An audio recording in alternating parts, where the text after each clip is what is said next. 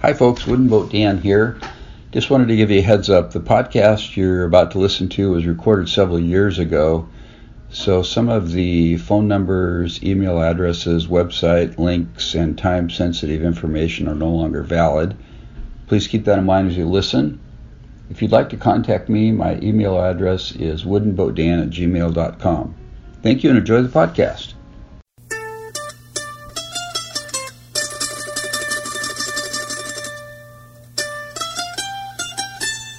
Welcome to Hooked on Wooden Boats weekly podcast episode number 52.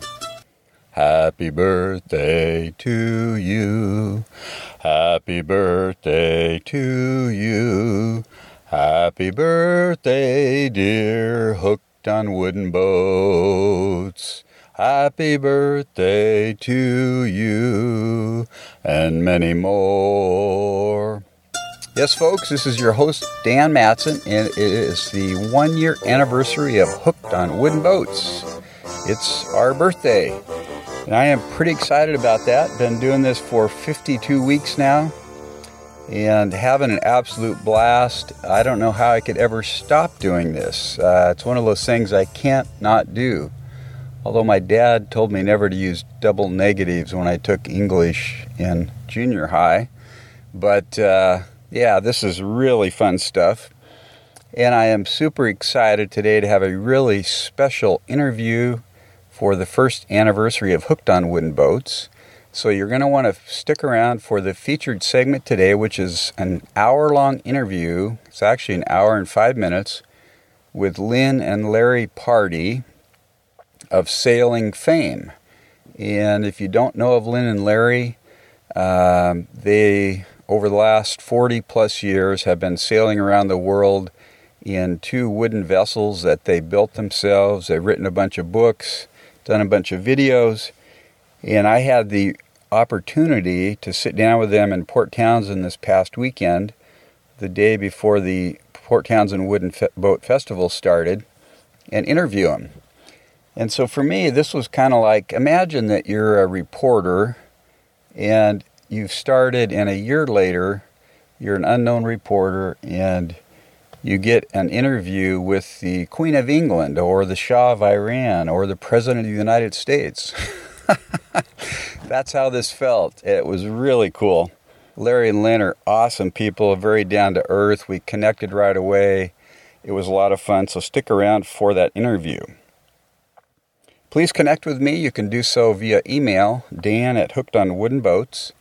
You can subscribe to my monthly e newsletter at hookedonwoodenboats.com forward slash subscribe. You can leave comments on my website under the blog post, hookedonwoodenboats.com. It's all about wooden boats, folks.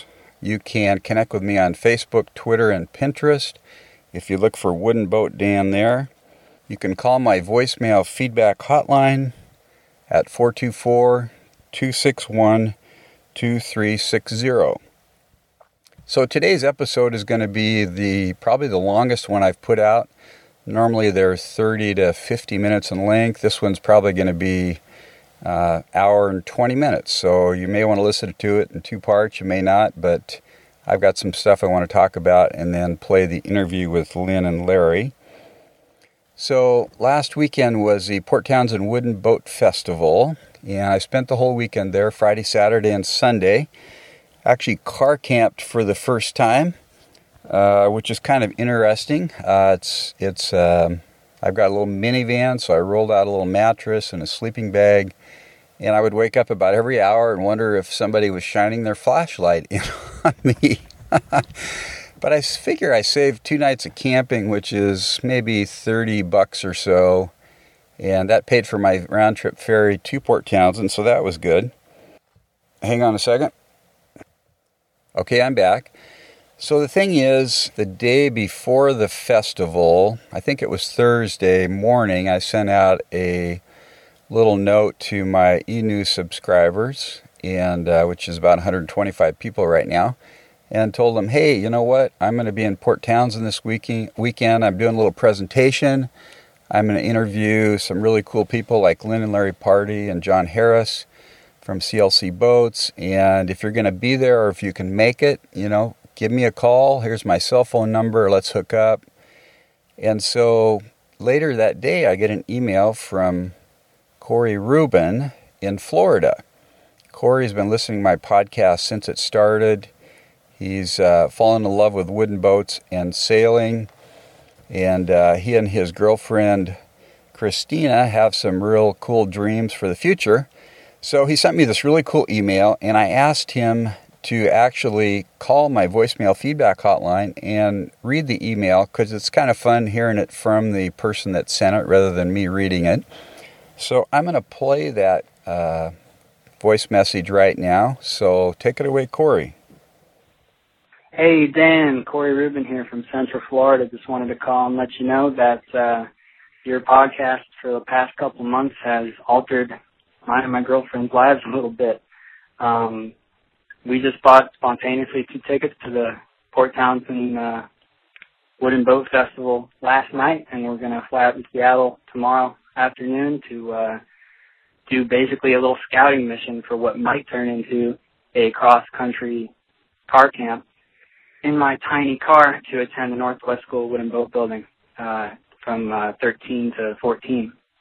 So looking forward to meeting you out there and meeting all kinds of good people and uh, the Pardeys too. That's a big one. They're a huge inspiration for us. So I'll see you out there. Thanks, Dan. So here's the cool thing because of this little podcast I started a year ago, Corey and Christina, on the spur of the moment, flew up to Seattle, drove to Port Angeles, or not Port Angeles, Port Townsend, came to the festival. I got to hook up with them. We had dinner, we hung out together. Uh, they had the opportunity to spend some time with the Pardeys. Actually, ended up having breakfast with them one morning accidentally. Uh, so it was really cool. And uh, they are planning on a year from now uh, moving to Port Townsend area and uh, Corey going to the wooden boat school there. Christina working, and then after that, at some point, building a wooden sailboat and sailing the world to high seas. So, this is really fun stuff. Also, got to meet up with Ralph Duncan, who's one of the uh, podcast listeners, and he came up from Silverdale, Washington. So, the four of us hooked up and spent some time together, and that was kind of the first unofficial Hooked on Wooden Boats meetup. So, that was really cool. So the weekend was fabulous at the festival. I got to interview some really cool people, uh, which I'm going to be playing those interviews over the next four to six weeks. Uh, Steve Stone from Off Center Harbor, Eric Blake, also from Off Center Harbor, and a shipwright at Brooklin Boat Yard in Brooklin, Maine. John Harris of CLC Boats, Freya Fenwood of Pygmy Kayak, Dale and Linda Burright, who built a 26 foot Calkins bartender. I got to catch up with Howard Rice and John Welsford, a little short interview there. Also, Josh Colvin and Anika Colvin. Got to get an update from them with Scamp and their magazine, uh, Small Craft Advisor magazine. And I got to catch up with Tug Busey on an interview also, which I've interviewed Tug in the past and I got to do a little interview with Thomas Scheinflug. It's a German name. I'm not sure if I pronounced that right, but I think I'm pretty close. And Thomas was crewing on the Pacific Grace, which is a gorgeous schooner. I can't remember the length. It's over 100 feet that was built, finished about 10 years ago. And that's a training vessel, really cool. So I did some really outstanding interviews, had an absolute blast.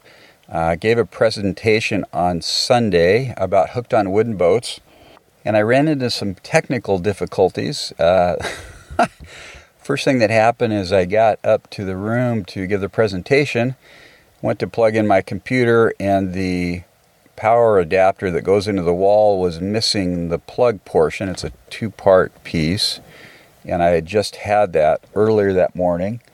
So I was left with a computer that had about 30% battery power. And then we had technical difficulties hooking up to the smart board. We finally got her hooked up. Uh, anyway, the presentation went okay. I ran out of battery power towards the end, got the warning message, got rid of that, finished playing the video interview, uh, raffled off a few things, and so it was a good learning experience. I'm going to do some things differently next year, but it was definitely fun. And actually, next year I'm thinking about possibly giving a presentation on um, building a 12 foot lap strake canoe, which is what I'm doing right now. I'm just about done with it, about 85%. Haven't worked on it in the last week because I've been so busy, but uh, all I've got left to do is paint and varnish the boat. So I may do that next year. We'll see what happens. But if you can make it to a wooden boat festival anywhere near where you live, go for it because there's a lot of really fun people. Uh, it's an artsy, crafty, historical thing. It's just, it's so much fun. It's just like, wow. I mean, I had so much fun I don't know how one person could have that much fun. I, I mean, I actually felt like two people at times because I was having as much fun as two people could have. oh my goodness. Anyway, can't say enough good about that. Also made some connections for future interviews in the Port Townsend area. Casey Cronkite, who has sailed her Spitzgatter, I believe that's how you pronounce it, which is a Danish Norwegian boat double ended uh, sailboat, has sailed that around the world. And uh, also, I'm going to hook up with John Lockwood in the future from Pygmy Kayak, the founder there, to talk about what he's up to and his story. So, got some really fun stuff planned. So, you're going to want to come back for those interviews. Next up is the wooden boat tip of the week. I believe this is number four in the series that I started about a month ago.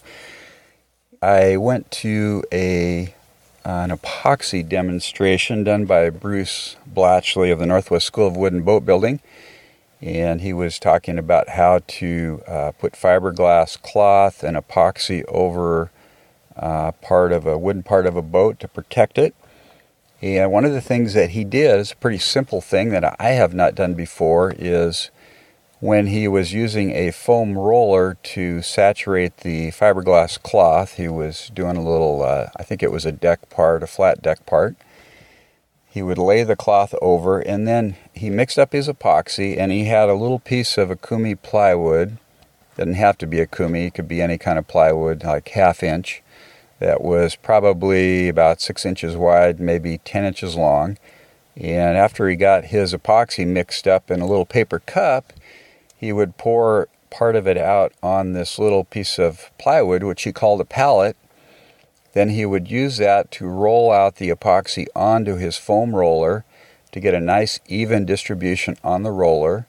And then from there, he would take the roller to the fiberglass and roll it about five or six inches back and forth about once or twice uh, and it would put a nice even coat of epoxy on the glass cloth. Then he would go back, pour a little more epoxy on the pallet, roll out the foam roller again, make it nice and even on the roller, the distribution of the epoxy, and then go back to the cloth and do another five to six inches. So that was new to me and totally makes sense. I mean, it's not a real, uh, it's not a rocket science kind of thing, but I've always kind of tried to work out of the cup and pour it onto the cloth and then roll it out. And if you do that, you get some heavier spots and you've got to come back with some kind of a scraper and, and remove the excess epoxy. Uh, so this pallet method is awesome. I would highly recommend it. And I'm going to put some information on the uh, uh, show notes today about how to do that. So think about doing that. Take a 6 by 10 piece of plywood, pour your epoxy onto that, roll out your foam roller, and then fill your fiberglass cloth from there. Thinking that would work for other types of things also, maybe even painting a boat. But uh, anyway, that's a tip of the week, tip number four. I would like to give a shout out to the new subscribers to Hooked on Wooden Boats. We've got five new subscribers in the last week, which is pretty cool. Thank you, Mark Shemansky, Michael Berta, Ralph Zur, spelled S Z U R, so I hope I'm pronouncing that right, Ralph. Brad Peterson and Bert Atkinson. Welcome to the monthly e newsletter distribution list. I look forward to hooking up with you guys and staying in contact, and I hope you enjoy the podcast. which you probably are, you wouldn't have subscribed to the e newsletter. So if you do want to subscribe and you haven't subscribed, again, you can go to hookedonwoodenboats.com forward slash subscribe.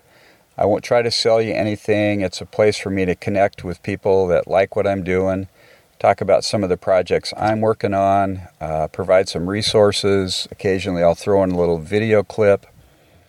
That's kind of fun to look at. So that's what it's all about.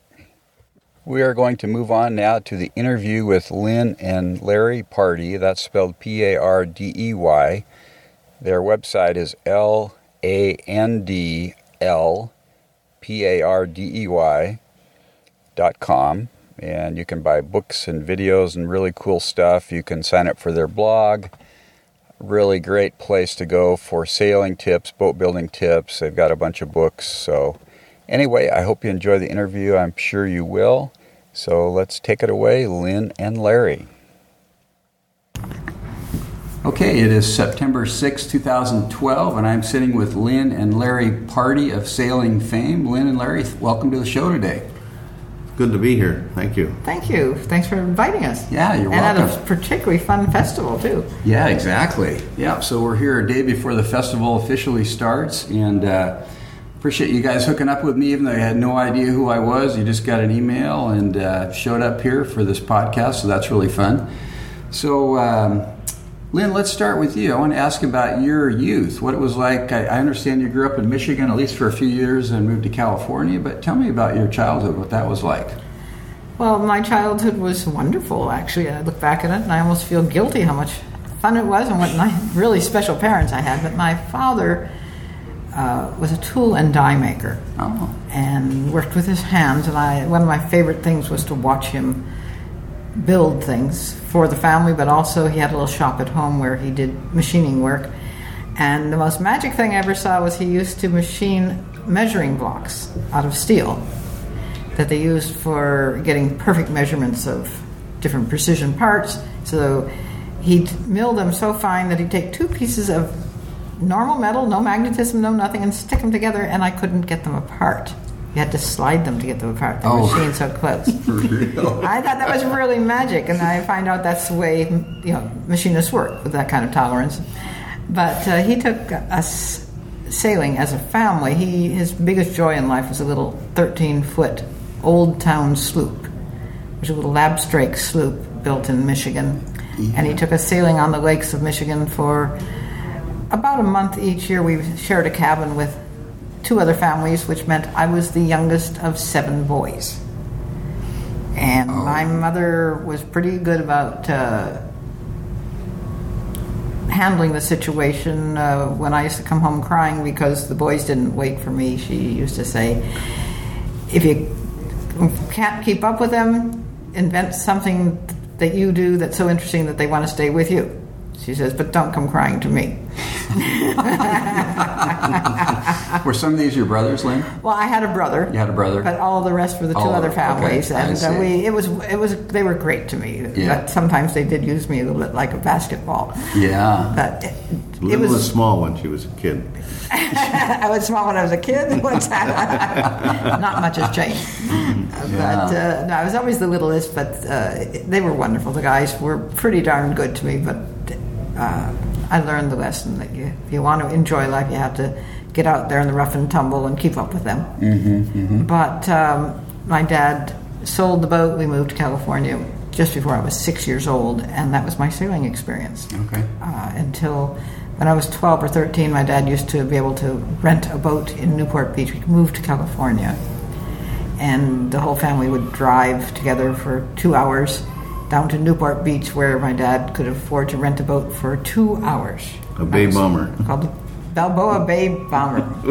they were called Balboa boats, but we all called Really? them. Really? Yeah. So, That's not the Hess boat. oh no, no, these I think were like Lido 14s would be the closest Oh, kind of boats mm-hmm.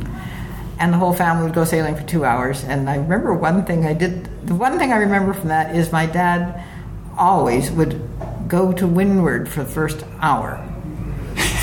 Because that way he was sure to get the boat back on time because he'd couldn't afford to pay for any extra time. Honey, don't go downwind first. Know, go downwind first. so Smart move. yeah, he was a smart guy. but we're talking, like I say, one day a year until I was about 13 or 14. So my sailing experience was only memories. Mm-hmm. And the two memories were that my dad was always very happy when he was on that boat. Yeah. He felt he looked like king of the world. So one time that I always saw my dad looking really confident, and the other was this beating to windward first so that you could run home Yeah. and be there on time.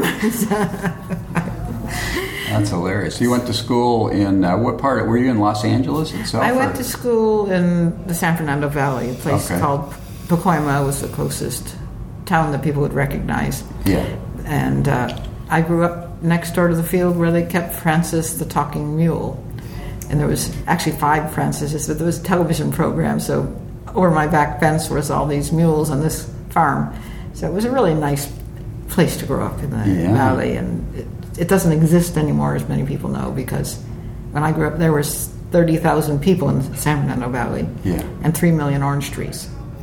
And now there's 3 million people and 30,000 orange trees, maybe in people's backyards. Really? Yeah, so Wow. it's changed completely, but it was a Yeah. wonderful place to grow up. My mother used to tell me to, to get out of my, her hair and go play on the freeway, and she meant it because they started building the Golden State Freeway, and then they ran out of money, and it was a block and a half away It was this, you know, 20 mile long strip of grass that eventually became a freeway. But Really? For about five years, I was growing up, we used to go and all of us would meet down there and play on the freeway. That's hilarious. Everyone thought it was a joke. They said, "Who's ever going to really build a freeway here?" Yeah. Well, take a look now. Funny. So sailing was the farthest thing from my mind. I grew up, you know, the, that's the edge of the desert out there, Mm-hmm. and we used to go out to the desert and play racing cars, and uh, boating was not. So it was very rural out there at that time. at that, yeah, it was just the edge of rural. Edge of rural. Yeah. So it was really nice. Chatsworth was a place we'd go, family would go climbing. So my family did like the outdoors. Mm-hmm. As I passed the age of 14, I didn't like the outdoors at all because it messed my hair up and Oh. screwed my nails up. And Oh. I was much more interested in being terribly girly and uh, school. I loved school and uh, loved studying numbers, music. So you play some instruments, Lin? I played the piano quite seriously for about eight or nine years of my youth, and um, until I found out that I was a very good technician and I wasn't a musician. There's a difference. That uh, Larry encouraged me to play piano whenever we were in, in building a boat or in a place where we were there for a while. But Yeah. later he got me a guitar, which turned out to be much more portable, Yeah. much more. And I, And a piano. I like to sing. Lighter too. yeah. Yeah. And my whole family likes singing. My mother sang with a professional choir, uh, classic choir, not uh, church. And she had a beautiful voice, and the whole family liked to sing together and do singing and musical things. So, Fun. I'm, So there were two kids in the family? there's three children. Three I, there was a surprise. Okay. Mm-hmm. My sister, who came along much later, eight years later than me, and uh, we figured my mother brought her along so we'd have a toy to play with. Mm. And when she was a year old, my mother started screaming at my brother and I. Put her down. She's got her own legs. You don't let her walk, she'll never learn to do- it on her own. Because we carried her everywhere, and she was so much fun. So I, I had a really ideal upbringing. Family insisted on us being serious about education. Uh, we didn't And you went to college after high school? Uh, that was a bit of a problem. I did. I wanted to be a civil engineer by that time. By the time I was getting near college, uh, so I did go off to San Fran- the what that was called State College at Northridge, California State College at Northridge, which later became part of the University of California. But it was brand new at that time, and um, they came up against a professor who didn't want women in his physics class. That was not, just didn't think women should go into the School of Engineering. And at that time, he didn't have to take students that he didn't want to. You know, he, it was just, it was before equal rights. People don't remember those times when Yeah. professors could discrimination didn't exist. They just didn't want women in their classes. Uh, so, but but, uh, so it kind of discouraged me. But on the other hand, I didn't find university. It didn't fit me. I was so used to being the top of my class everywhere I'd been, and in schools where I knew everybody and knew what I was doing. And here, all of a sudden, I was in classes with 200 and 300 people, you know, first year college classes, and uh, I also don't think I really knew what I wanted to do. I hadn't really found what I wanted, so I ended up doing a lot of card playing in the cafeteria with a boyfriend whose mother was a grandmaster at bridge and who used to coach us. And uh, nine months later, we, I was given choice to and asked to leave the university because of the gambling had gotten out of control. We were you're fleecing. We were we had a good system going. We played. Uh, we, uh, and I looked so innocent and small and young. People trusted you in, They, right? tried- they still, yeah. They still do. They still do. She wouldn't cheat me. we weren't exactly cheating. We just were giving each other better information than they had. Yeah. we wow. just did a hell of a lot of practicing too. The, but it wasn't my skill. It was the you know this, the training. yeah. But it was it, it really was the best thing that ever happened. I wasn't ready for university, Mm-hmm. and uh, then um, I went to work for a small tool company. The owner, well, actually, the, the owner died and left the company to his employees, and the one of the employees had a construction company, and he moved the offices into the offices of this tool company, and I was hired as the office manager, you know, just a general dog's body because I, the, you know, I was very good with numbers right right from the beginning, liked mm-hmm. numbers. And the other one of the other owners of the company was an accountant, and he said, "Okay, let's just start training you." He says, "You're so good with numbers. Let's show you how the American tax system works. Let's start showing you about how small businesses work." And he really took me under his wing, and for a year I managed all all the books for all three companies. wow. And all he drummed into me right from the beginning was cash flow. He says that is the lifeblood of any small business, and the one thing small businessmen forget to take the time to do. And he said debt is slavery. And uh, that stuck with you, huh? It did. It really did. Yeah, So uh, yeah. you know, so he was wonderful. It was, and it was fun working because it was. It's what my mind needs, which is variety, Mm-hmm. challenges, every day different. But then um, I saw this job with Bob's Big Boy Hamburgers that also included the newest and latest thing. They needed someone who was interested in learning about computers and they were the first company to have an IBM 1040 outside of the military. Wow. And so uh, they needed someone with accounting skills, interested in numbers, interested in learning about. What year was that? That would be 1964. So it was, and uh, so uh, I went. To Bob's Big Boy Hamburgers had franchises all over the country. Remember when he interviewed you, the job? they asked me what I could do, Yeah. and I said anything you want. Great answer. Hired on the spot, huh? I was. I was.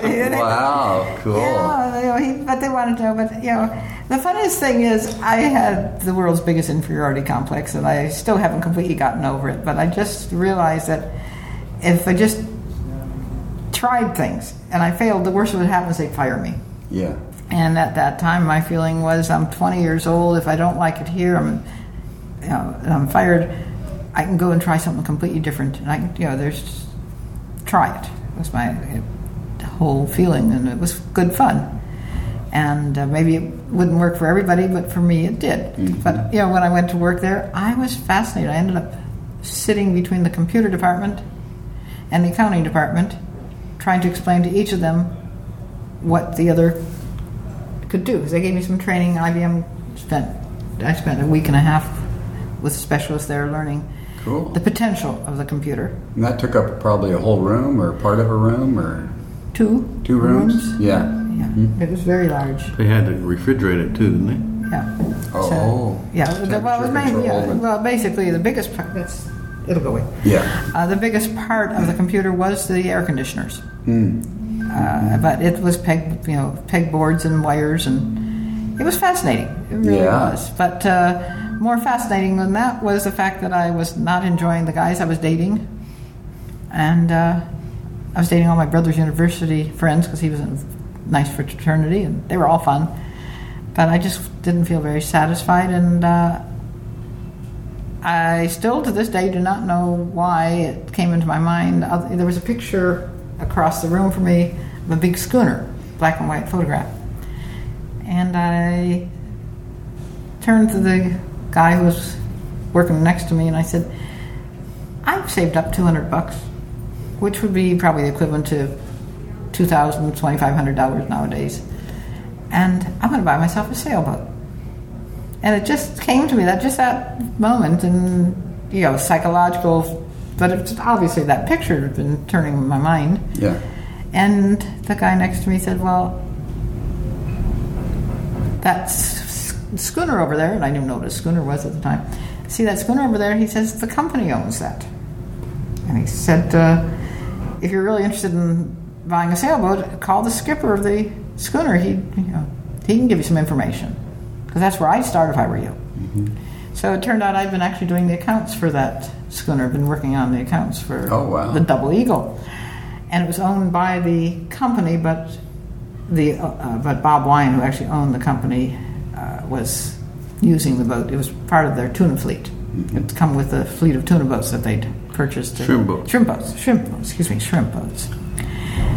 So I called the skipper, and he said, "Well, we happen to have a little eight-foot tender that called Scamp or something like that." I forget. Yeah. And it would be a perfect beginner's boat. And if you come down, I'll throw it to you sometime. So I said, I'll be right down. And uh, I drove 120 miles or something like down to, to Newport after work. To and uh, the skipper was quite shocked to find when I knocked on the side of this big schooner and the skipper put his head over the side. He said to me, "Are you the old ha- the, the hag from head office?" he said, "You're the hag from head office." And he looked down at me, and I was wearing high heels and tight skirt and thoroughly inappropriate. But he took me out for dinner, and on the way we stopped in a bar because he had to give someone the car keys. That you know, I guess he'd moved somebody's boat and had the keys for their car or something. And Larry was playing pool there. Oh. It's that simple. And Larry came walking over and says, Hey, Bob, who's the chick? First words I ever heard him say. And uh, Bob said, Her name's Lin. She's with me. You're playing pool. See you later. And turned out Larry had stolen another girlfriend from him previously. And the, the He's a little defensive. he was a little bit Yeah, bad. So there were yeah. little jealousies there. But uh, the next day, so long story short, I looked at the little boat and he said, Why don't you come down and I'll give you a sailing lesson and see if you really want to do this? He was very nice and didn't try to talk me into anything. and Or maybe he was trying to talk me into another, a date or something. I don't know. But uh, so I said, I'll come down back tomorrow and try this. And the next day I drove down and um, once again, 100 and something miles. and before freeways were as efficient, although now they've become just as inefficient because they're clogged up out there. Right. But uh, went to um, have the sailing lesson, and the schooner wasn't there. And I'm not, I'm not used to going down to docks and walking around docks or anything, but I was standing there where this big empty space of water was, and Larry drove in in his little MGTC, and he uh, said, "Aren't you Lin?" He drove into this parking lot right there. I said, "Yeah," and I said, "He said I met you last night." He says, "If you're looking for Bob Sloan, he's take, probably off on a charter or something. He gets called away quite often. So why don't you come and have a cup of coffee with me?" So I could. You know, I really didn't have a better answer, so we walked into the cafe that was just there. You know, so the restaurant was right near the boat landing. That's why he was there. And while we were having our coffee poured, Sloan walks in and says, "Hey, Larry, I thought she was Lin was with me." And Larry says, and this- these hilarious quotes now: "Early bird gets the worm." and that's where it all started. I ran away with Larry three three days three dates later. Oh, wow. Uh, Cool. took- you know, he was doing something exciting and fun. He was a yacht skipper. Yeah, He had a keel timber and uh, was just starting to. Starting to make Seraffyn at that time? Yeah, he was just starting Yeah. to build his first boat, and he was skipper on a 30 ton, 53 50, foot. a 53 footer, Okay. and a charter boat.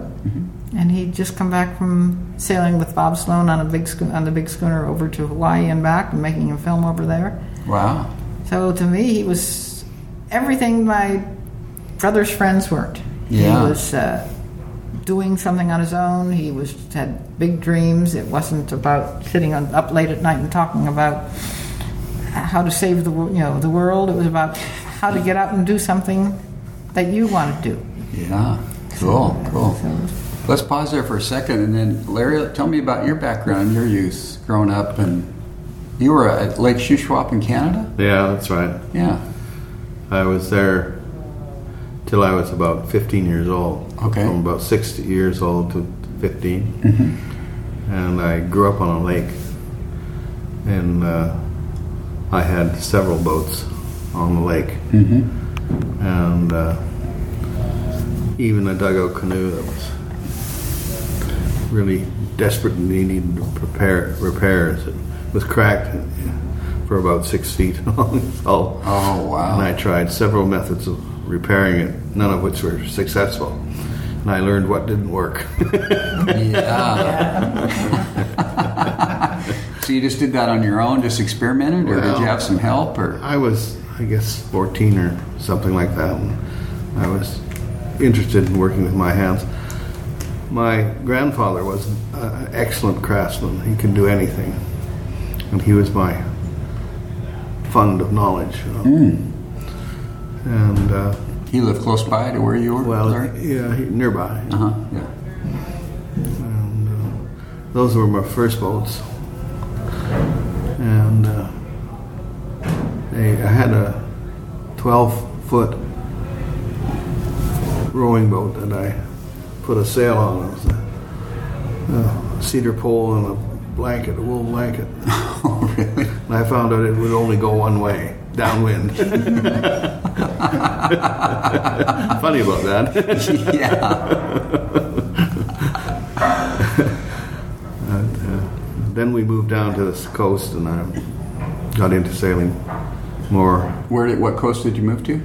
The British British Columbia coast. Okay. Yeah. And we lived in North Vancouver and I belonged to the West Vancouver Yacht Club. And the reason he got into boats is he lost his driver's license from hot rodding.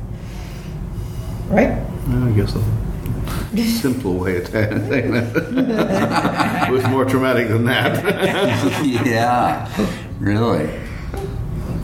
Yeah. So uh, I bought uh,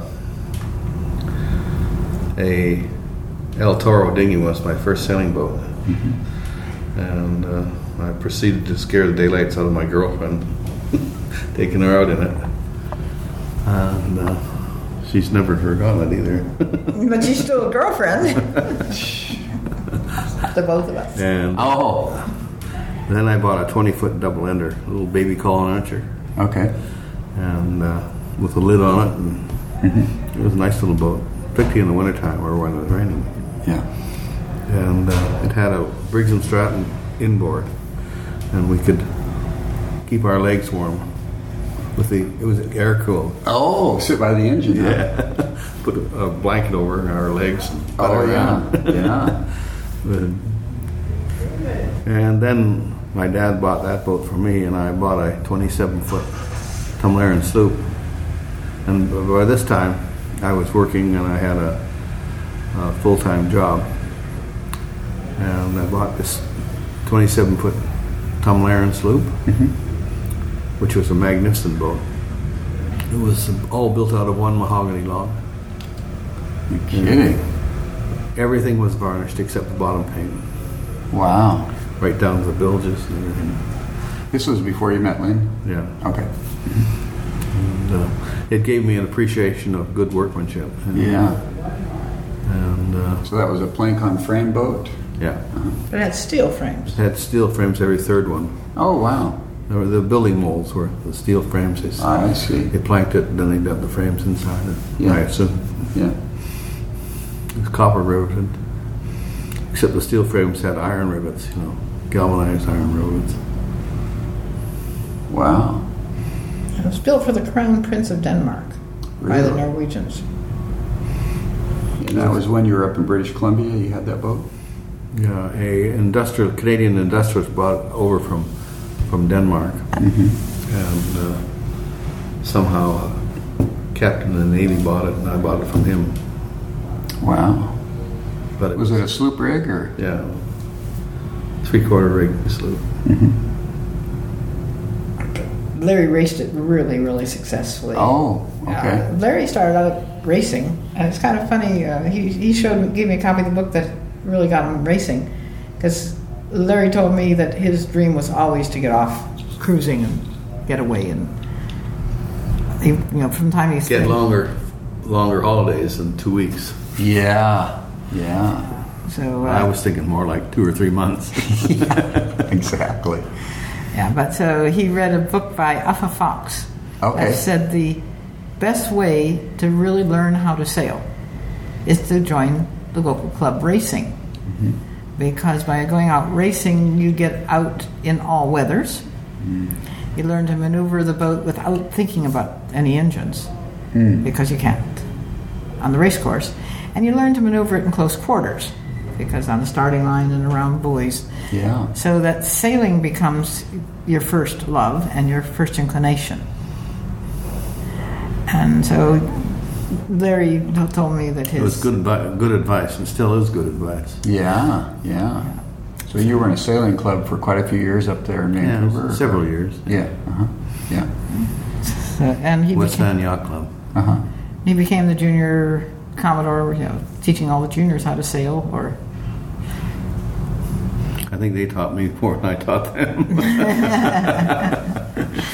so you know, he was a sailor first, Yeah. and I think that's been a big part of our success. Is that we've uh, we look for sailing solutions, not engine solutions, mm-hmm. Yeah. or mechanical solutions of various types. Yeah. But also, the sailing has, was always adding the adventure to the whole thing. So that we went.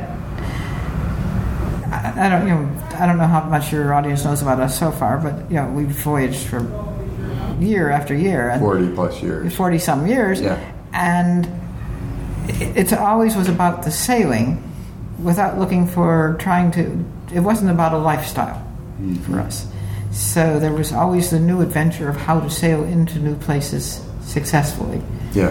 and to enjoy the sailing and to meet the people who were sailing because sailing has a common thread that goes right from the Bible through all of the people you meet along the waterways. You have something in common with the fishermen, you have something in common with the commercial seamen.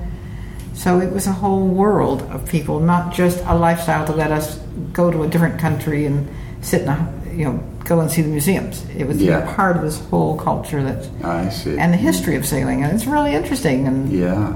quite one of our favorite things that we did sailing was following Ulysses' trail and thinking about the problems when when we were in the Mediterranean. Other people complained about, oh, there's really no wind here, and we said, but Ulysses moved around the sea, and sure he rowed a bit, but you can't row all over this place. So we would read. But he the didn't have light weather sails. either. But he didn't have the light weather You sails have we enough had. Sails, right? So where he rode, we used nylon sails quite often. But Yeah. still, so the, the sailing, the, Larry's sailing background and racing background really added, I think, tremendously to our life. Yeah, definitely. So how did you get to California, Larry? Uh, hitchhike. Really? yeah. And why'd you go down there? It was uh, an affluent area, and I was probably going to get a job of some kind. Okay, what kind of work were you doing? Uh, I wanted to do something with boats, and I got a job on, a, eventually on this charter boat, the 53 foot catch we mentioned earlier. Yeah. And uh, I was working on it eventually three days a week, and then I had four days to work on my boat. To which build was, your boat. Which, which was pretty well perfect, you know, because I still had an income. Yeah. and uh, and so I got four hundred dollars a month. I remember, Yeah. Uh, and that I couldn't put that much into the boat. I couldn't. No way I could you spend that much money on the boat Really? in, in a month.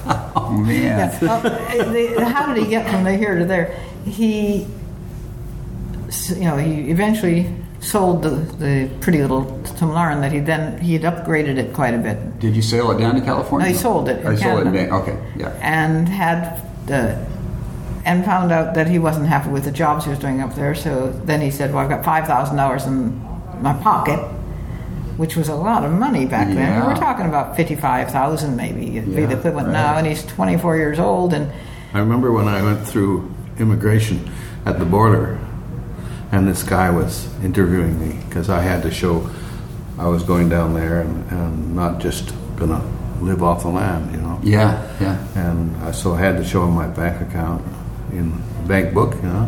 Really? And, and he, he looked at me and he said, Here you're single, no wife, five thousand dollars. God, I wish I was you.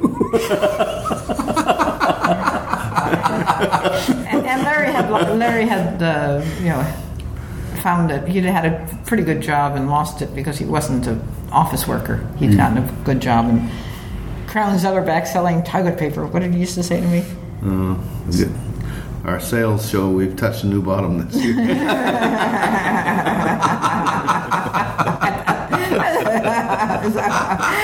but uh, Larry, Larry was not cut out for it. He made a couple clerical errors, and Yeah. they, they asked him to leave. And that and he says, "Okay, I've got this money in the bank. Let's go do something." And Yeah. and he went down to look for a cruising boat. In other words, I got fired. Yeah.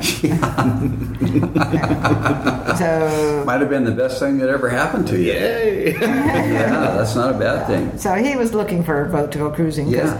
Remember, he grew up in the era when John Guzzwell had just come back and written a book about building a boat in his mother's garage, 20 foot boat, and then he sailed it around the world for five years. And uh, a book called Trekka, John Guzzwell's Trekka Around the World, wonderful book. Wow. And uh, he just had a wondrous time, and he met some of the great voyaging sailors. And he came back to Vancouver and was interviewed by the newspaper. The Sunday paper made a big deal out of it. And one of the interviewers asked, "How much did you have in the, your pocket when you left?" And John had had five hundred dollars.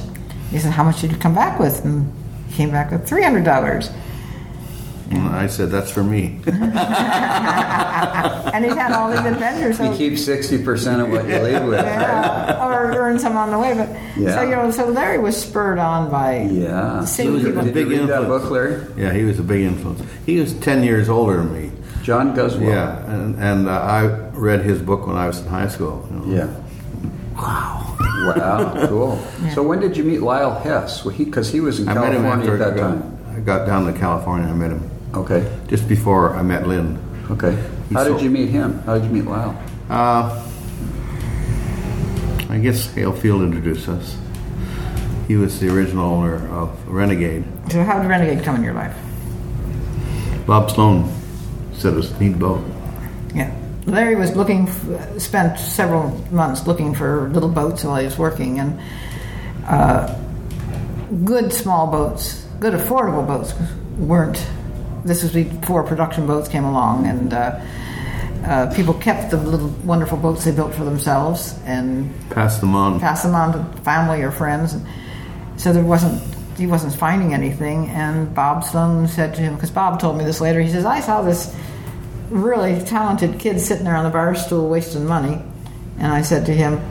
Every penny you spend here is wasted, but go start building yourself a boat, and every dollar you put into it's going to be worth five dollars when you're finished. And Larry had already proven that he was very skilled with his hands because he'd been doing the rigging on the schooner for, with when he was on the schooner going across because that was his first job when he came to California. He, by good fortune, got a job on the schooner for this filming jaunt across to Hawaii and back. Hmm. But uh, so Bob showed him this particular boat that he liked called the Renegade, which was the little 24 foot Hess design, 24 foot 4 inches. Now, Ren- Renegade was 24 foot 7 officially because her rudder went, her tiller went through the transom. So you kind of, the length concludes the whole top of the transom.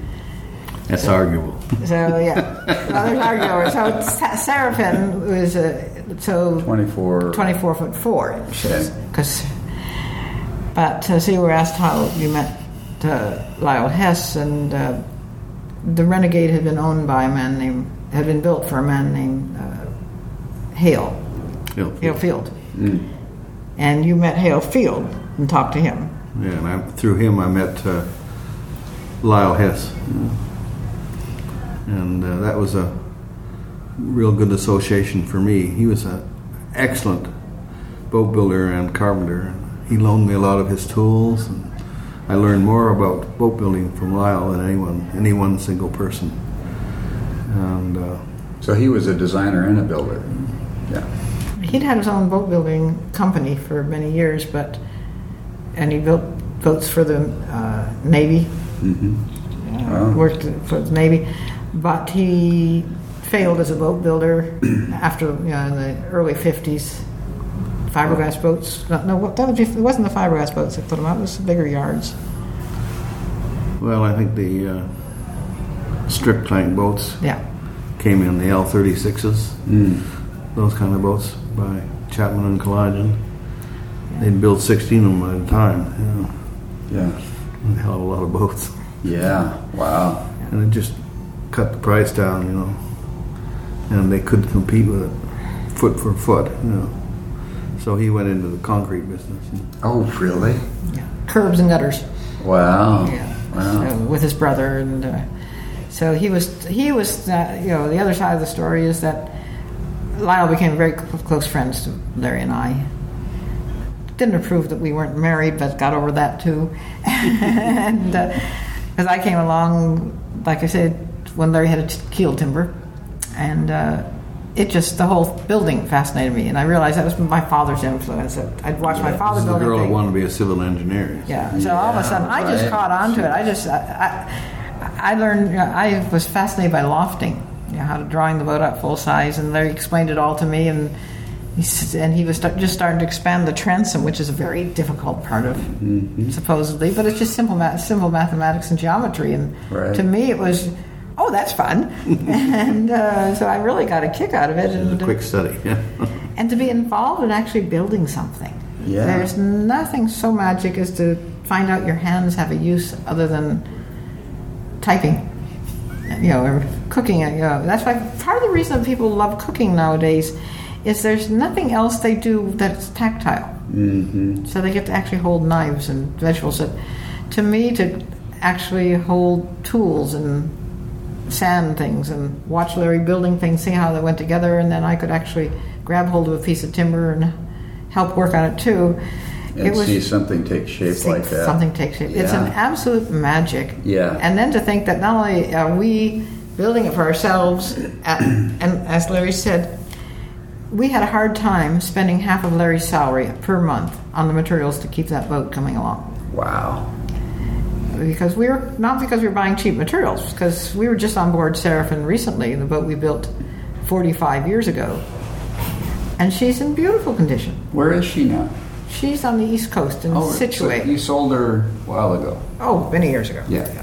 we sold her she's had four five owners but the new owner is fabulous Mahogany on oak. yeah Philippine mother. Yeah, so she was 24 feet, and people said, "Why'd you build something that small with the kind of skills Larry had?" Was, he chose that because his he figured out how many hours it should take to build that, and figured he could do it within a year or two. It turned turned out to take three years, Yeah. uh, but if It was 10,800 pounds, though. It was a pretty heavy little boat. Yeah, right. yeah, it was a pretty husky little boat. So How much was there? There was lead in the keel on that boat? Yeah. Yeah, 2,700 pounds. So uh, it was a joy to build it. It, Yeah. it attracted so many interesting people into our life. That's the thing that the minute you start building something with your own hands, it people start finding it Yeah. and become involved, and they start helping you emotionally, bringing you cookies. Uh, the neighbors across the fence got really upset one day where we because you're building in an industrial area that happened back up to a rigor housing. Was this down in Long Beach? No, it was in Newport Beach. Newport Or, well. Costa Mesa, actually. Costa Mesa.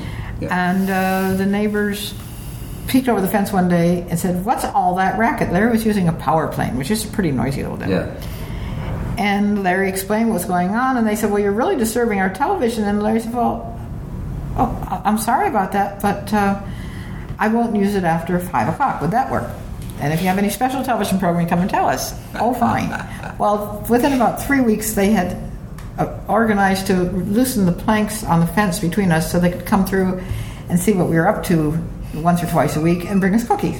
Really? You know, so Yeah. people get interested, and they were Yeah. lovely old timers. Not, I'm probably older than they were now, but they, they were sweet old timers. And but we met all sorts of people from boat designers to uh, at that time the People fiber- would bring us a piece of timber or yeah a bit of rigging or A snap tool. shackles. Yeah. Yeah things they found in their garage. It Can you was- use this? Yeah, I sure can. Yeah. Yeah. So you built that boat from 65 to 68, was that right? Yeah. yeah, okay. that- More or less, I yeah, guess, just yeah. about. Yeah. We launched in '68. Launched her in We 68. launched her on Larry's birthday, which is Halloween. And what's Seraffyn? How did you come up with that name? She's the name named after a Welsh troubadour. Larry's back, family background's Welsh. Okay, okay, That's a long story, but that's that's Yeah. the short of it. okay, okay.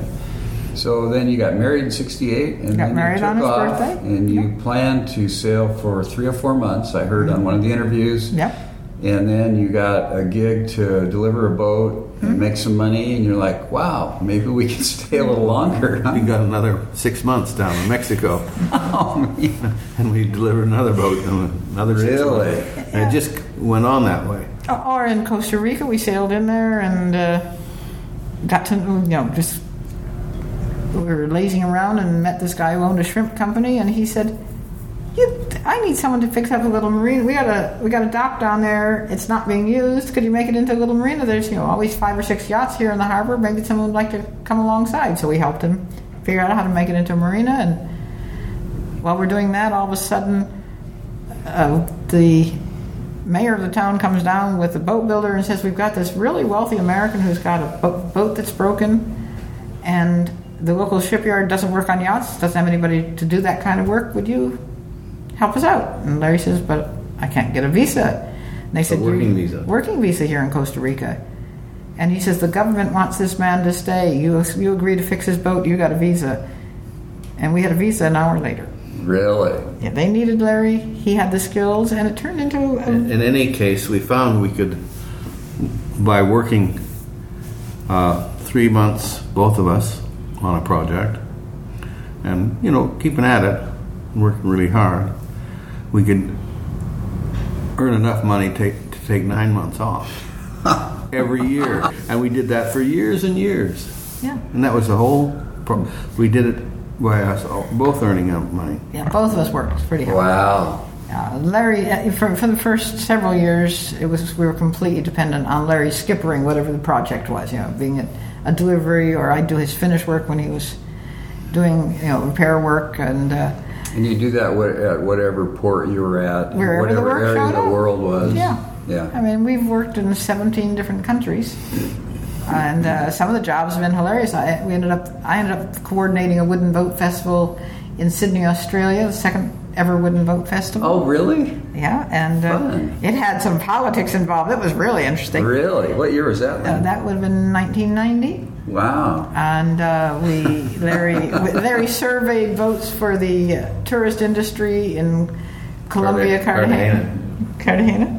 Yeah, so trying to get them up to you, tell them how to bring their boats closer to U.S. Coast Guard certification, so that tourists wouldn't be terrified by the fact that the rocks were rolling around. the ballast, ballast rocks were rolling around. in the boat. Wow. I showed them how to put some timber down there, and so they couldn't roll. oh, really?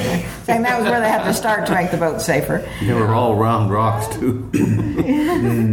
And let's see, you worked in England, uh, uh, did one job for a boatyard, and then they tried to convince him to stay on forever. But you know, we, we've worked in Singapore. We've worked wherever we are. The the nice thing is, if it's a foreign yacht that needs work, we just sign on to their crew manifest, Oh, really? and then you don't need a working permit. oh, wow. That's the worst case. That's the worst case. Almost I never see. have to do anything. Yeah. I see. Yeah, or if you deliver a boat, of course, you're on the crew manifest, so you don't fall under working in that other country. So. Yeah. So, and then about uh, three years into our voyaging, I discovered writing. Got mad at a magazine article, wrote a letter to the editor, and he asked me to write something to show why I disagreed. And uh, Larry said, "You put your foot in it. Now you got to answer it." And that led to a whole new little arrow in our quiver. Yeah. So it just was a case of keeping our expenses really low. Not real low. We kept we didn't have the expenses most people do because our boat was small, didn't have an engine. Yeah. Uh, an engine's gotta a save a lot really of money. expensive item, you know. Yeah. We spent you, more You wonder how much convenience is it, it, when you take it apart on a dock on Mexico. And there's greasy parts all over the place, and you can't get any parts. And people are just go distraught in it. I wonder how much convenience can that be worth? Yeah. Is that comfort? Yeah. Yeah. Convenience. Yeah, or convenience. That's what the motor's all about. Yeah. Convenience. Yeah. Right. Right. So we, we took a different tack, and uh, we it led us to meet different people and have different experiences. But that's what we were after. A lot of people end up in various harbors, oily harbors that are miserable because their engine's broken down. We just left. We were never late. We have never been late for anything in our life, mainly because we've never told anyone when we were getting there. So- Actually, the one time, Hilarious. the one time that we actually had a schedule, Yeah. it was something we didn't particularly like. It worked out okay. We tried when was we that? were when we were in um, Chile after we'd come around Cape Horn on Taleisin. The people up here asked us. They said it was the 25th anniversary of the Wooden Boat Festival, and they really, really hoped. They knew we were in the Pacific. You see, that's the problem with radios. Everyone else Oh, has radios. We don't have a radio, but people Yeah. said that we'd just come around Cape Horn and therefore we're in the Pacific. So, of course, if you're in the Pacific, you got to sail up here for the festival. Yeah. And after very, very careful consideration, we agreed to do it, saying that uh, if we didn't, But, d- but don't count on us being there. yeah, don't count on our boat being there. That if We'll we're try. yeah, we'll Yeah. try to bring the boat too. Yeah. And so we left. That was to this festival? yeah, to Okay. this festival. Yeah. And Which so one was that? That was the 25th. That's when we sailed up from Chile and went over to the uh, Marquesa. We had a fabulous voyage from there to the This is 36 now. Yeah. 36 this year. So that would have been 11 years ago. Yeah. 2000, uh, 2001. Exactly. No, no. Can I have No, a drink of your water? Mm-hmm. Must have been the 27th. Well, I don't know. For some reason, it was 25 years since we'd last been there. That was it. Yeah. So it, was, it would have been 2003. Because you came to the very first festival here. No, the No, we second came to the second. The second one. Okay. yeah, All right. which was fabulous. It was more of an it was more of a symposium than a festival. Yeah. They learned how to do the second time. Yeah, they did. It was very organic. The, the first wooden, second wooden boat festival was very organic to the point where the local fishermen and hippies, I have to call them, provided the food, and uh, we had the blueberry pies with uh, whole wheat crust, and everything was whole wheat. Really? And it was different. It was tasty. Yeah. I'm not, but I'm laughing. Everything was whole wheat, and everything was. The fishermen just gave us salmon, and we planked. Everything them. was good for you. Yeah. And we took over the whole fort and had class classes going everywhere in the fort. It was Yeah. very enjoyable. Right. We Yeah. went for 10 days. Wow. Cool. Yeah. So you made it in time for that. Well, no, we're talking about this one in, in 2003. After coming around the Horn, we had to sail 9,000 miles to get here. and it put a pressure on us that I didn't enjoy at all. Yeah. Even though we'd allowed three months extra, it still felt it was constantly in the back of our mind. So the difference between our voyaging and a lot of people's is we've always avoided any schedule at all. We've always said Yeah. when people say where are you going next, we said, well, hear of a good party going on somewhere. Or, is there a good festival we should go to?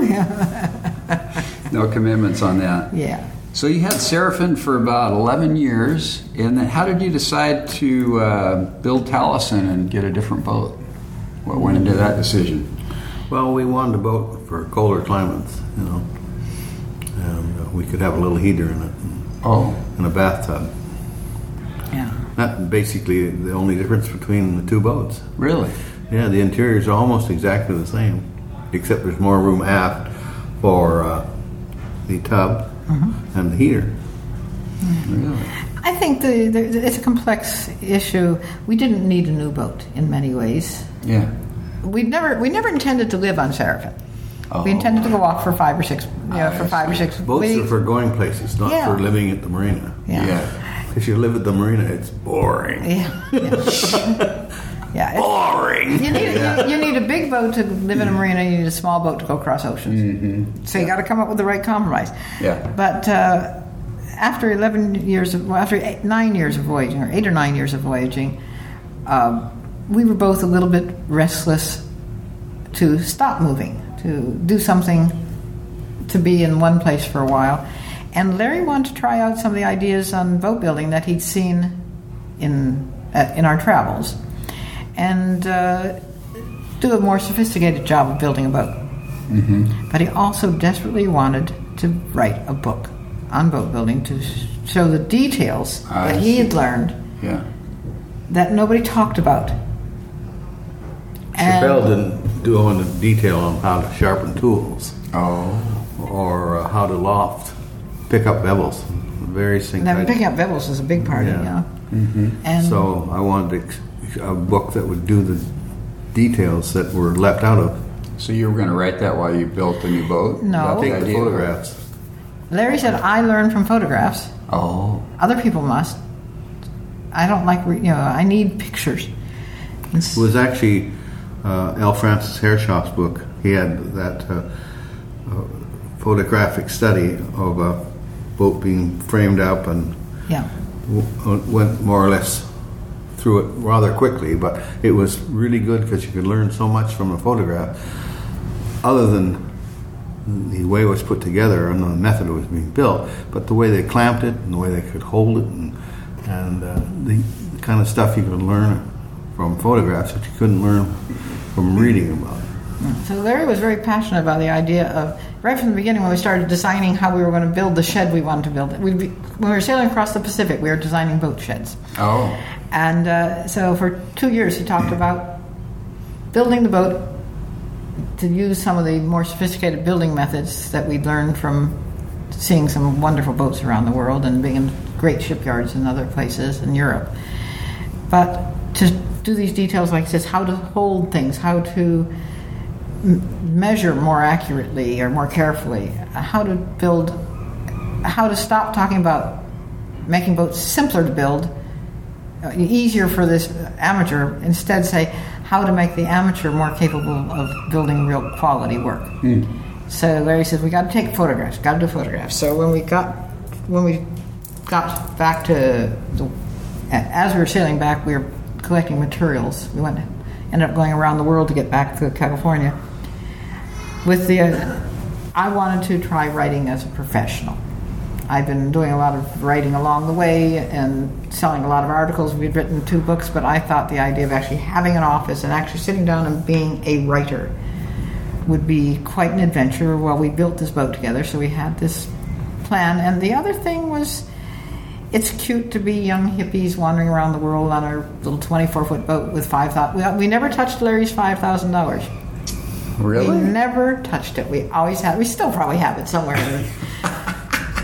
because that was our safety. Net It was our safety net. Yeah. But we can't. But Larry was over forty, and I was getting close to it, and we owned a twenty-four foot sailboat, some wonderful adventures, and five thousand dollars in the bank.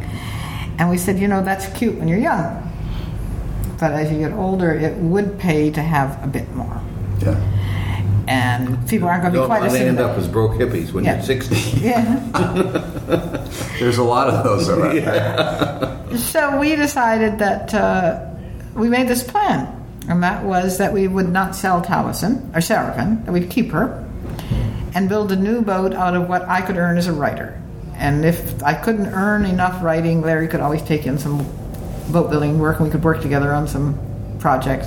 He'd work boat building all full time. I'd work boat building for 20 hours a week, helping him. That was the plan. And we'd build a shed that would let him take the photographs. And then when that was finished, then we could try to put together a boat building book. So um, it's, that's what we did, but it, there was quite some amazing complications in the way, and that's why I ended up writing a book that we're promoting right now on this. That's why we're in the States. Of, we're promoting Bull Canyon, which is the story of what actually happened when we set that plan in motion. Really? Uh, instead Called of Bull Canyon. Bull Canyon, Yeah. like, uh, and Bull Canyon and the subtitles: a boat builder, a writer, and other wildlife. And it's the story of what happened when we actually put that whole plan into action and found a place to build a boat that we could afford to build it Where was that? Where did you build that boat at? on top of a mountain In Bull Canyon. In Bull Canyon. And where's that? It's, uh, it's uh, out in the California, uh, at the edge of the California desert between Lake Elsinore and Perris, California, which still doesn't tell you a darn thing. Yeah. Near Riverside. Near Riverside, okay. Palm Springs, Riverside, and Newport Beach, California, almost exactly in the middle of that triangle. I There's see. some very isolated hills, and we chose to build the boat uh, up a mountain canyon road. Well, on top of a mountain canyon with no electricity, no telephones, no water, except our own artesian springs, which we found. If there's a harder way to do something, Larry Pardey will find it. that's, what, that's Larry's Was best this a little friend. stone place? Little stone that I've cottage. Seen a picture of? Yeah, little stone cottage. Did you build that, or was that there? No, that was a very old Well, abandoned. we was- fixed it up. Yeah, it had been abandoned. So that's the whole story about. It, it was- but it also it shows the passion and the sheer fun building a boat can be. If it becomes I built your that dream. boat exactly the way I wanted it. No compromises. I and he, buy that book. And he remembered. buy that book. It just, uh, if I can brag a little bit, Yeah. it's just won its third literary uh, award. Nice. The Willa Cather Award for Congratulations. What do they call it? Uh, creative nonfiction. And you wrote the book, Lin. She Yeah. doesn't tell everybody, almost everybody. Yeah, it also, yes, I, I, I, it's actually my, it, it, it's a book that took many, many years to write because deciding how to write and tell what was a, probably one of the biggest adventures in our lives. So that was in '83 that you built Taleisin. You started it in '83. We started in. We launched it in 83. We launched, Launched it in in 83. 83. Yeah, and Larry took 6,000 photographs while he was Wow. uh, building the boat. He'd build one side, you know, boats are two sided. He'd do that on one side, and he actually, we discussed in the evening pictures that he should remember to take. And the next day, some when I worked on the port side, then I took the photographs. using a tripod and There was stuff. better light on the port side anyway. Yeah. Oh, okay. Now that book is called Boat Building Details of classic boat building. Details of Classic and it's just about Building. building the hull because that's Yeah. Mm-hmm. the where Larry felt he had the information, the ideas, the tricks. You know, how do you handle big timbers and but And that's this Carvel planking. Mm-hmm. Yeah. But in it, what he went out of his way after much discussion, he decided to also show the pros and well, right from the beginning, you want to show the pros and cons of each choice you can make when you're boat building. Everything from uh, what timbers to Strip plank to carvel plank to three skin yeah, planking. Mm-hmm. Talk about the pros and cons of all three of them. I see. yeah, and then how many hours you put in? Because I'm uh, being the accountant, I said this is what I want you to put in for me. I'll keep track of the hours that you put into the boat, and you put that down just to give people some idea. Because you're a professional, and we were building it trying for professional hours. Yeah. In other words, uh, other than I put a little extra varnish in, uh, you don't really need five coats of varnish inside the lockers, but uh, so you know, um, so the, so the boat building project, and we did keep Seraffyn for the almost a year and a half. Someone came up and insisted on buying her because they wanted her, and we hid that money. We never touched that money. So the whole project, in the end, left us not we.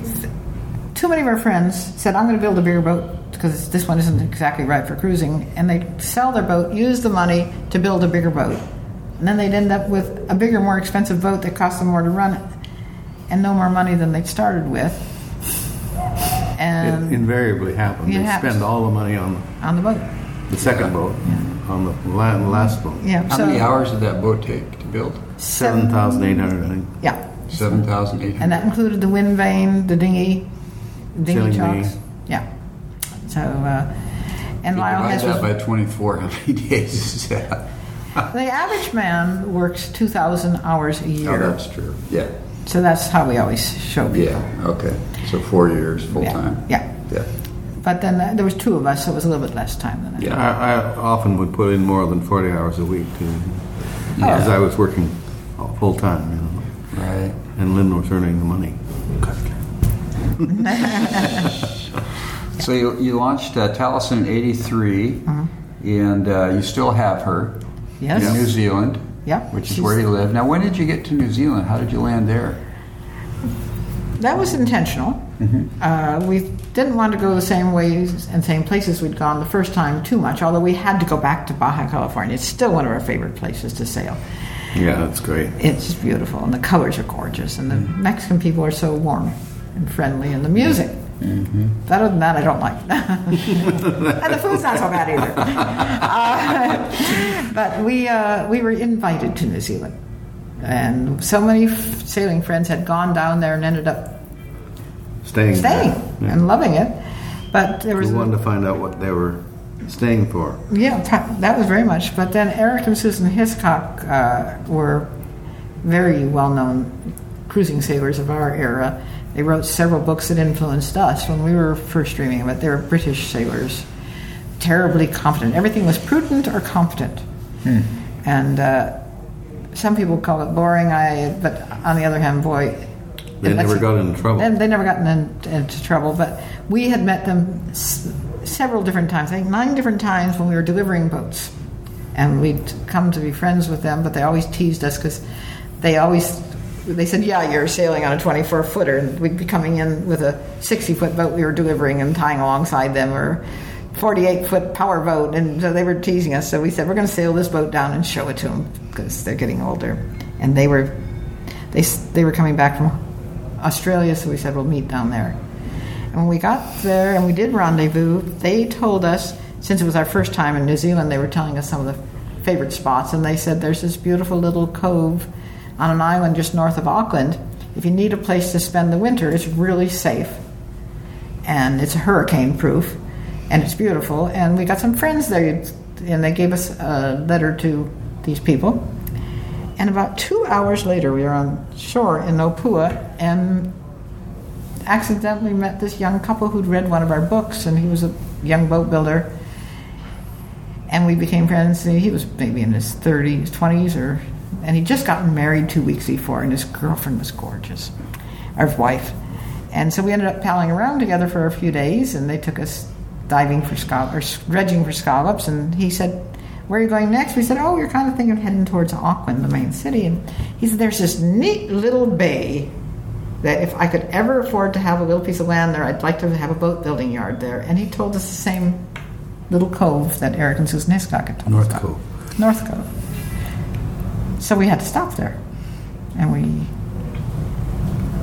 sailed in out of a westerly gale into North Cove, and woke up in the morning, and Larry standing in the companionway and said, "Lin, I gotta. If ever I could have a little spot in this place, it'd be so great to have if when we got old and decrepit and needed to retire." And three months, It's oh, three months later. happens to everybody eventually. Three months later, we went to a real estate agent because we decided to spend the winter in New Zealand. Yeah. And uh, just because New Zealand really fascinated us, it was very, very large landmass, very small population. It was all about sailing More sheep than people. at that time. Yeah. Yeah. But you can eat the sheep. You can't eat the people. yeah, but to make a long story short, we went to the real estate agent and he said, "Oh, there's a bunch of small pieces of land out there. Nobody wants waterfront. It's not worth. It's too much trouble. It's too expensive. You know, Oh, really? uh, rust. Everything. Your house gets. You know, your, everything rusts out in your house, and you know, But a lot of the Kiwis have low income, you know. Yeah. So, or if they're retired, they also have low income. Yeah. So everything is about maintenance. Yeah. And uh, it is harder to maintain a house that's right next near the water. Yes. So to make a, and also being a, on an island, was trouble people couldn't work back there and because there's no roads or telephone. No, there was telephones, no roads on the island, and no jobs particularly. So, Yeah. uh, so he took us out to look at a few places, and uh, there was couple places we could have bought for twelve or thirteen thousand dollars that were title. But we said, what, what about that place over there? It's for sale. And he said, it's such a wreck, no one would buy it. He says, I've had that. That was a little house with a boatyard and uh, a boat shop, no boatyard, and a big jetty. And uh, it had been for sale for many years, and the price had dropped. Seven or eight years. yeah. And the price had dropped from 150, it was down at 85,000, and that's New Zealand dollars. And uh, we went and looked at it, and it was a wreck.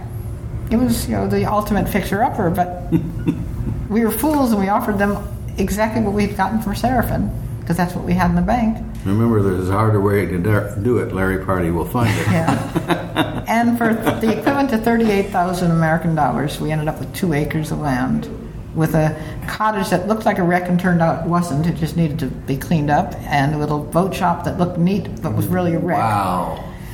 And uh, All had permits. no, not one inch of flat ground anywhere. Oh, really? And so, uh, to make a long story short, after two years of voyaging, we settled in for a year and a half to and started cleaning it up. Show him your photographs. Well, that's not we, that won't help you on your website. Uh, yeah. Although Well, you could put them Yeah, on. I can put them on the on the blog. Yeah, I'll- I'll show you we'll- some photographs we'll in a few minutes. Yeah. Okay. And uh, so it was a real fixer up. It was a fun project. It was interesting, and it had the little boat shop. So Larry almost immediately started.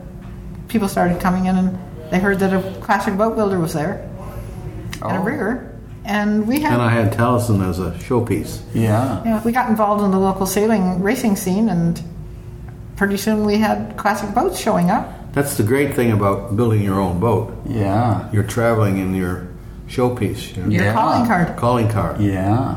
and you can show people, or my wife would show what I could do. Yeah. And people immediately, you built this boat? Great.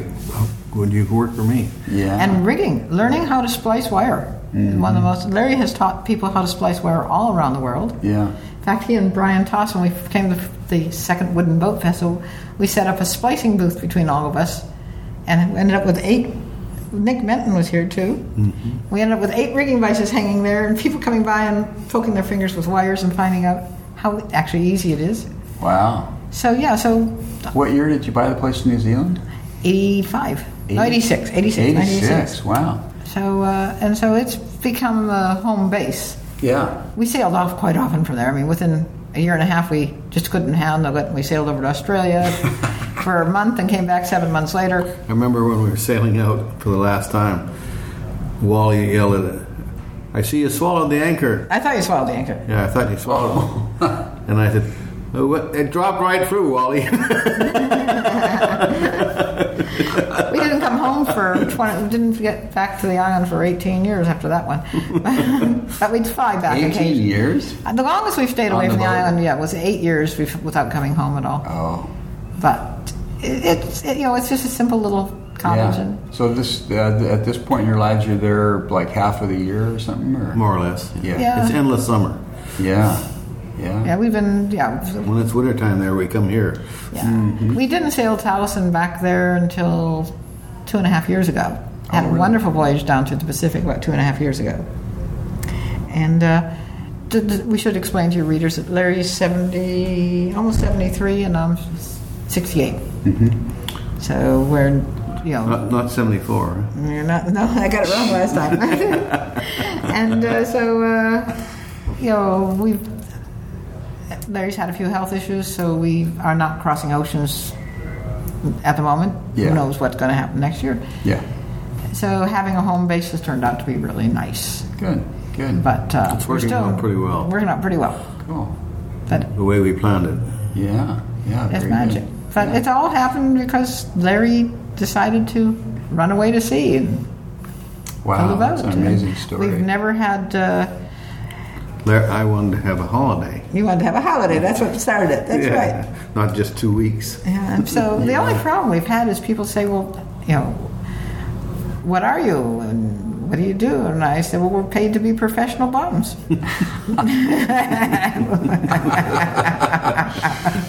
So, Lin, I noticed on the website that uh, Larry's traveled about 7,000 more nautical miles than you have. Do you have a plan to catch up on that, or? yes. only no, I don't know. But Larry just bought me a beautiful birthday gift. Oh, did he? Yeah, and uh, it's a little sailboat. Oh, wow. So Little Herreshoff design. Oh, really? yeah, it's a Herreshoff 12 and a half. Although we bought the little fiberglass version mm-hmm. because you know we have enough wooden boats to take care of right now. Down at our home base in New Zealand, Yeah. we have Taleisin, who we still she's going to to be laid up for a bit of a refit for the next three when we get home for three or four months. Yeah. So we needed something to sail on. So it's a little but little Herreshoff 12 and a half. Mm-hmm, mm-hmm. Cool. When did you get that? Just got it this year? a week and a half ago. Oh, wow. We made the final decision, and it's getting packed into a container next week to get shipped to New Zealand, Where is she being shipped from? Cape Cod. Cape Cod. Yeah. Wow. So we've been on the we've been traveling on the East Coast. yeah. Well, that'll be a fun little boat to get out on, huh? Yeah, it- it's small. and something I can sail on my own. Old man Herreshoff designed it when he was 80 to be used when you were retired. Oh, And it's an actual perfect job of, of designing for an older guy. Because Because it's you a, can walk around in this big cockpit it's got nice high coamings that you can sit against Yeah, and nice. that sort of thing. and uh, it's a keel boat. No trapeze or, or uh, hiking straps. no, exactly. it's got uh, 50% balance ratio. Oh, It's a real little boat, you know. It's a little ship, and it's cute. It's really pretty. yeah. And I, I've got a few godchildren who are just the age I can teach them how to sail. Yeah. They live. They have a home on the island. And you've got an adopted granddaughter, I read somewhere. Yeah, yeah. Alexi, is that? Lexi, just Lexi. Lexi, Yes, yeah, she's as smart as a whip. She a Kiwi? She's well. She's her parents met cruising. He's American, mother's Canadian, hmm. and they sailed. They were both sailing with friends in Mexico when they met, and they sailed on together to New Zealand. And on Christmas Day, 1989, we were back in New Zealand for the America's Cup. We were making Christmas dinner and uh, noticed an American yacht come in, invited them to join us, and uh, they just bought the house up the cove from us. Turned Oh, out, and he's the head of Team New Zealand's computer design program. Because, but uh, we became godparents to both their children. There's now two of them, Mm-hmm. a boy and a little girl, and it's kind of fun to have young people in their lives. Yeah, Yeah. Being godparents is better than grandparents because you can send them home anytime you like. yeah, it's really good. It's really good. But, uh, so we have a nice, we have a, it, life's turned out to be quite good for us, but we still stick to the simplicity end of things, keeping our life as simple as possible and not owning a lot of Right. electronics or a lot of gear. No Yeah. engine on Taleisin, and Right. the nice thing about the little Buzzards Bay, you know, the little uh, 12 and a half, is you can paddle it home if you have to. Mm-hmm. Just Yeah. keep it very simple. So I read somewhere, go small, go simple, but go now. That's kind of been your motto. that works for us anyway. Yeah. I think say that's that- great. The most important thing that getting older has taught us is this thing that we've not preached, we tried to encourage right from the beginning. If you read our Seraffyn books, we started right there. We began to see people saying, when the two of us retire, we're going. And Larry would say, when the two of you retire, who guarantees you're both going to have good health?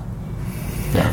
What I Just because you're 65 doesn't mean to say you're going to be in perfect health. Right. Yeah. Right. It means you've kind of worn out worker is what you are.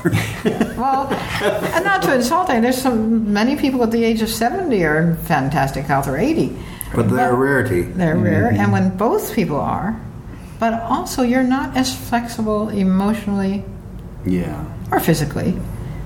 And if you learn to get out cruising when you're in, a, if you take a break from your life, In your 40s or your 50s, you're better off. and then you've got the skills so you can do it again when you're 60 or 65 because you've You've done it already. you've done it already. Right. And everybody's going to give you lots of reasons not to do things. Mm-hmm. Right. But I'm going to give you one reason to do it. Because if you don't do it now, there's you're missing a chance, and you can always go back to something different in life. You you don't have to go back to the same exact thing you left. And the new, Same job, you know. yeah, Yeah, But you have new skills and new awareness of the outside world. Mm-hmm. You might not want to earn as much money as you did at that job. You might not be. You might learn you don't need it. yeah, yeah. Very cool. So is this your last year at the Port Townsend Festival? You think, or I don't know yet. yeah, I don't play it by ear, see how things go. Huh? Well, remember that uh, old the, the old joke about the old Mainer, a guy living out in Maine, and some guy comes up and said, "You lived here all your life," and he says, "Not yet." Exactly. I like that answer. That's our answer. Yeah, exactly. Who, who knows? We don't stand that far ahead. Yeah, yeah. Nobody knows the future. Nobody knows the future. Yeah. Today is good though. It's sunny. We're in Port Townsend. There's a lot of wooden boats. The fun festival's people. on. the festival's on, so The that's that's on. really fun. So, well, I really appreciate you taking the time to do this today. And uh, there's so much more we could talk about. We've already gone for an hour, and uh, But uh, any parting comments you'd like to make to our listeners, Larry? Let's start with you. Anything else you'd like to say? Any advice or tips or words of wisdom? Well, Frank mentioned this to me years ago. He says, never compromise quality. Never. And I believe that. Mm-hmm. When I look at the little Seraffyn who that we built 45 years ago, um, I would say that everywhere we spent a little bit extra time and used better quality. It shows. She's in lovely condition, but I'd like to add that um, if you find a good boat builder, marry him. Very cool. Well, thanks for your time today. Lin and Larry, thank you so much for taking the time to do that interview. Uh, it was an absolute blast for me. What a great way to connect with people. I love what you guys have done. And your motto of go small, go simple, and go now really applies to a lot of stuff. I would encourage people listening to this to follow their dreams, their passions. Don't wait to do something that you really want to do. Go for it, figure out a way to do it now. If you're going to build a boat, go build it. If you want to sail the world, sail the world. Make it happen, like the Pardeys did. Also, I'm going to put on the uh, on the podcast show notes a link to Lin and Larry's website, which is l a n d l p a r d e y dot com. They've got great books and videos, articles and tips, resources, a blog. Lin's a professional writer. They've got photographs, really cool stuff. I would encourage you to go there and check out some of their stuff. And I've, I've actually just purchased uh, my first Lin and Larry book called Bull Canyon, which is a story of them building their 29 foot uh, sailboat called Taleisin. And I'm really looking forward to reading that. So please check out their website, and uh, they're great people. It's fun stuff, and it doesn't get any better than that. I also want to say thanks again to Corey and Christina for flying out to the festival it was a blast meeting you guys and connecting with somebody that's been listening to my podcast for quite a while. that was really cool. You guys are great folks, and I'm looking forward to following your journey. Uh, whatever that looks like for you guys, it's going to be fun. So, just encourage you to continue to pursue your dreams. That's awesome. Awesome stuff. Well, if you'd like to support Hooked on Wooden Boats at all, and I'm not getting rich off this, folks. I've made $23 to date on this uh, podcast, so that pays for like, what, six or seven lattes. But that's okay. I'm having fun with it.